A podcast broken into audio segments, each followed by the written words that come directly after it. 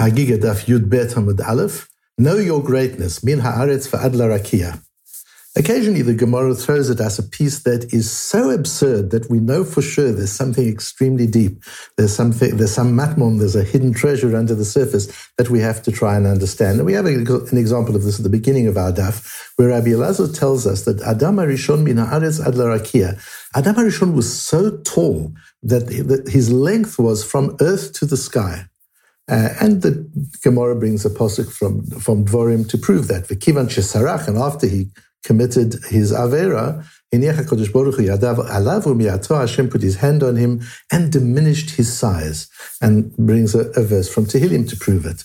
Amar Rav Yehuda, Amar Rav, Rav Yehuda says in the name of, of Rav, Adam Arishon misof haolam vad a slightly different description. He was as long as from one end of the universe to the other, and he brings the same psukim. Ihachi asks the more if that's the case, kashu krai hadadi, how do you interpret the psukim? They're referring to two different lengths, two different measurements. No, says the Gemara, idi idi chad shiurahu, they're actually both referring to the same length, the same stature, and uh, we'll see in a little while what that stature is.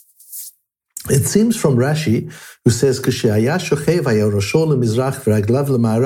when he lay down, his head would be on the easternmost, easternmost side of the universe and his legs on the west. Rashi seems to take it very, very literally. Tosfot also seems to be taking this very literally. And yet we have a Ramah in Sanhedrin where, where he says, in, in, a similar piece of Gemara, because there's a parallel sugya there, Vahamilta Tamiya Lantuva, this thing, this idea is so strange to us. It's so amazing. It doesn't make any sense. And then after bringing certain proofs as to why it doesn't make any sense, he says, Miu hani mili kulu lashon havaininu. This is all words, words that don't mean what they say at all.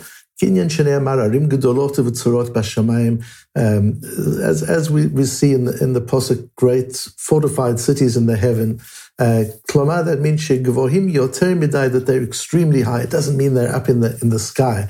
And that's how we understand this, that this is just to give us a metaphor, an idea, an inkling of the size and of, of Adam Arishon, but it's not to say that he was actually that, that size. Um, and the Rama, of course, seems to be right. How could one possibly think that this is literal? Um, and in any event, why give such a fantastical measurement? Even if you are just giving a measurement as the Rama says. And by the way, the, the Rama, when we speak about the Rama, we mean this the, the Rama, who was um, a, a Rishon, Spanish Rishon, end of the 13th century, um, and, and, wrote works. Some of some of them we only really became familiar with later on.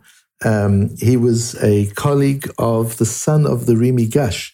The Ri Migash was the Rebbe of, of the Rambam's father. So this is a, a, an important period in Spain, and, and the Rama took the Rambam to task on some philosophic issues, on some issues around his view of Olam Haba and so on. There was quite an interesting uh, controversy that, that emerged from that. But all the time, the Rama held the Rambam in very great uh, in very great esteem. So when we say the Rama, that's who we're speaking about. When we say the Ramo, we mean the uh, Ramo Moshe Isserles, who expanded Rabbi Yosef Karo Shulchan Aruch to include uh, the dinim and halachot and, and minhagim of the Ashkenazim. Uh, so that's the Rama and the Ramo. In this case, we're talking about the Rama. He's the one who says this isn't literal at all. But even if it's not literal, why give such a fantastical measurement? What are we meant to understand from this? And what's important to appreciate is that there's really no contradiction between the Rama and, and Rashi and Tosfos. Uh, the Rashi and Tosfos saying, treating it as a physical measurement. The Rama saying it can't be physical. Uh, we can understand it more clearly by using a principle of the Telzer Rov, uh, the Shiurei Daas, where the Telzer Rov says that sometimes just as, as people have a body and a soul, and things have a body and a, and a soul to them, so ideas also have a form and they have an essence. And sometimes the essence of an idea takes on a number of different forms. And he gives the example of the idea of, of greatness. So in English, we talk about large, big, and we talk about great. When we mean great, we're usually talking about a qualitative uh, greatness. When we talk about something that is big or large, we talk about a quantitative one. But in Hebrew, we use the same word. When we say something is gadol, it means its dimensions are large. When we say someone is, is Gadol, then we mean uh, that's somebody whose greatness inspires us in the sense that it's so much bigger than us, bigger than us in size and scale if it's a physical thing, but in intellect or in character if it's if it's an, a, qualitative element. So when we say so and so is a gadol, or, or we say um, Moshe Rabbeinu was gadol mod, was extremely great, we're not talking about his physical stature, although he was apparently very tall. But that's not what we're talking about. We're talking about greatness. And the Telzer says there's a similar idea because when something is very big, it inspires you with its scale, with how much bigger than you it is. It's something which is relative. And whether you're inspired by the, a person's greatness of character or intellect, or you're inspired by the size of something, the scale, the vastness of something, there's a similar idea in that we are inspired by the enormity uh, of, of something other than ourselves. So, in that sense, when the Gemara is talking about this, it's talking about Adam's stature. He was to, to give us a sense of how much greater than us he was. The Gemara uses these physical measurements to give us a sense. And what is that physical dimension that the, that the Gemara gives us? Uh, Rabbi Elazar says, from here until the sky, Rabbi Yehuda, in the name of Rav, says from one end of the universe to the other. What is that? How much is that? And Tosfos says, based on a Gemara a little bit further on, that it's Mahalach Taf Kuf Shana. It is the distance a person can walk in 500 years. And if you calculate, that out at, at walking at about three miles an hour, you come to the size of Adam as being over 13 million miles uh, or over 21 million kilometers.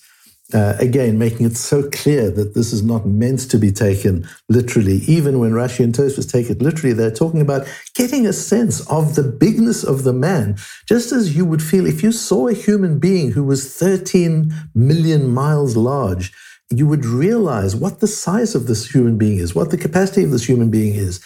And so it is when you look at, at Adam Harishon and you think of him at, as that many times greater than you or I. That's who he was. That was the level of the greatness of Adam Harishon when he was first created. After the sin, he was diminished, but at the first time, he, that's the way he was created. So, what is this, um, this enormity? Why is this so important to us? Because it gives us a sense of the proportion of human potential in each of us.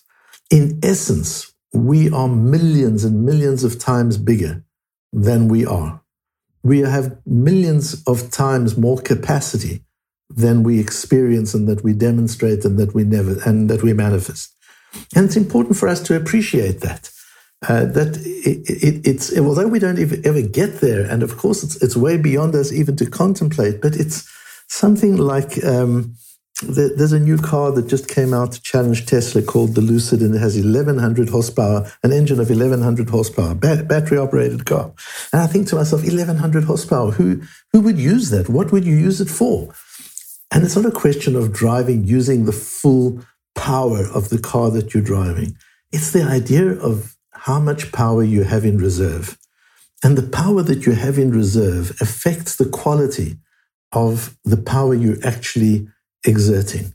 And that applies in, in so many in so many areas. It's important when one is teaching something, for example, to know so much more than one is teaching, to be so expert in the area in which one is teaching, that what one teaches is only the tip of the iceberg. What one teaches is only the uh, just just a little the, the, the, real shining point of the whole thing under the surface is the full iceberg. That's where all the body of knowledge is. And you might say, but if I'm not going to use that body of knowledge, why is it important to me?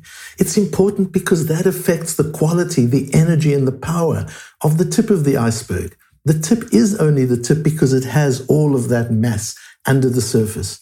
And when one learns something or gives a talk or a presentation, and one only reveals the tip of what one knows and understands, it's all the body of knowledge beneath that that makes that tip sparkle and shine and so important and so powerful. And so it is with us as human beings, even though we're only using one tiny, tiny little proportion of what we're capable of, to know the power of our engine the, the 1100 horsepower and much more than that that we carry around with us, what we're capable of as human beings. Never, ever should we say, I'm only human.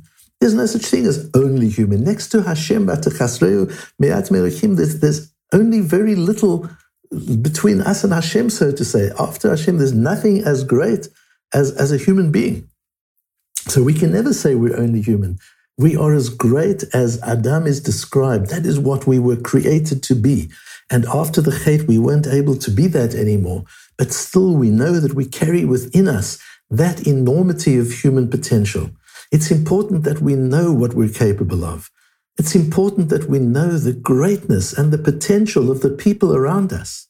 And the people we encounter on a day to day level, an ordinary person in the street, see them not as they are, but see them as who they could and should be, and appreciate them for who they could and should be, and realize that the proportion of their potential greatness is bigger than anything we can understand or appreciate. Challenge yourself to grow to the fullness of your potential. Don't sell yourself short, but always strive, stretch, and use as much of your capacity as you can to reach heights, to reach depths, to reach breadths of understanding that you didn't even know you were capable of, but you will find come to you quite naturally when you just give yourself the opportunity and stretch yourself into that place of being.